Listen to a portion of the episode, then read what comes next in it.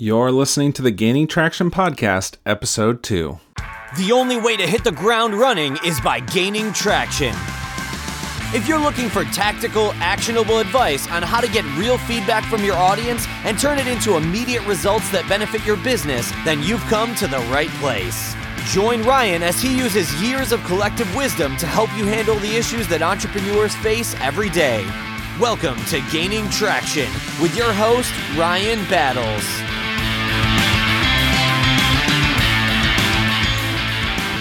What's up, everybody? Thanks for tuning into the Gaining Traction podcast, where we take a look into ways to gain traction with our self funded businesses.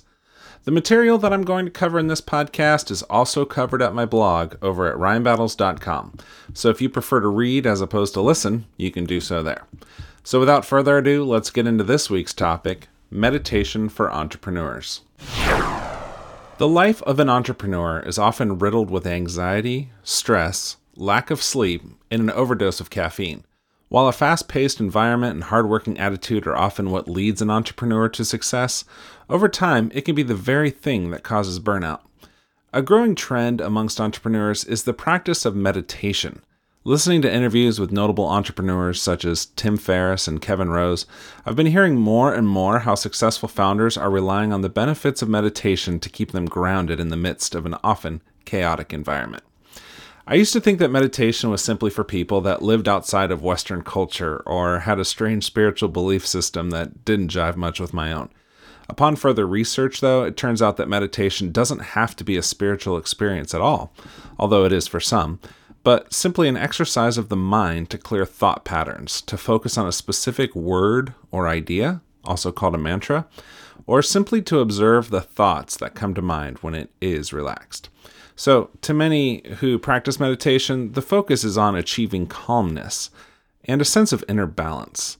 This benefit comes from meditation's ability to train the mind to let go of things that it cannot control, leading to what has been called a liberated or enlightened life. Now, for entrepreneurs, meditation can bring about the following benefits. One, a relaxed state of mind. By spending even 10 minutes in meditation each day, the entrepreneur experiences a brief moment where the demands of the day are put on hold. Number two, greater confidence. By being still and removing distractions, the entrepreneur often gains a deeper perspective that removes the negativity that can be a barrier to self confidence enabling them to take more risks and move forward where others are paralyzed by fear and doubt. Number three, uh, meditation can help an entrepreneur reduce stress. Negative stress is often a byproduct of juggling too much and not taking any time outs to gain perspective. The discipline of regular meditation forces the entrepreneur to give his mind or her mind a power nap, refreshing it and allowing it to handle the demands of the day. And number four, increased creativity. Now, creativity isn't just for artists. Um, every successful entrepreneur needs to conjure up creative solutions on a regular basis. By starting the day with a prepared mind, the entrepreneur is better equipped to think outside of the box or let their mind wander towards whatever solutions that might not have come to mind when their stress levels were elevated. Just like physical exercise, the practice of meditation is ironic in that while it takes up some time from your day, in the greater scheme of things, it adds time to your day by allowing you to be more efficient and productive with the rest of the time that you do have. Now, there is no one universal way to meditate. In fact, a quick search on Google will unearth hundreds of different schools of meditation. For the most part, however, they can be divided into one of two main categories. One, focused attention meditation. In this type of meditation, the mind seeks to focus on a single object, thought, or word, or even simply the breaths that are taken. The goal is to clear out everything from the mind that is not part of this focus. Sometimes the object of focus has meaning, while other times um, the words that you're focusing on are just repeated over and over, such as that mystical word, Om. And uh, they have no meaning other than being a mystical syllable to focus on. Now, another type of meditation is open monitoring meditation. As opposed to having a focus during your meditation, the open monitoring method simply observes whatever thoughts pass through the mind during this time, letting go of any judgment or attachment to these thoughts. So just watching them flow by, passing no judgment. This practice encourages a lack of reaction to thoughts and stimuli, which in turn builds the ability to have more control over reactions outside of meditation. Some types of meditation, known as guided meditation, have a teacher or a guide that instructs the individual on what to focus on, or when to allow time for open monitoring. This is a great place for many entrepreneurs to start as it requires no research or practice before starting. So, here are some simple steps to begin meditating today. While some forms of meditation are only taught in paid classes, such as transcendental meditation, many forms of meditation take little to no preparation at all. Here are a few basic steps to begin meditating. 1. Find a comfortable position. This can be sitting on the ground, upright in a chair, or even lying on the ground, although you'll want to ensure that you don't fall asleep. While certain types of meditation lend better to particular sitting positions due to the breathing techniques required, a beginner simply needs to be able to relax comfortably in order to meditate.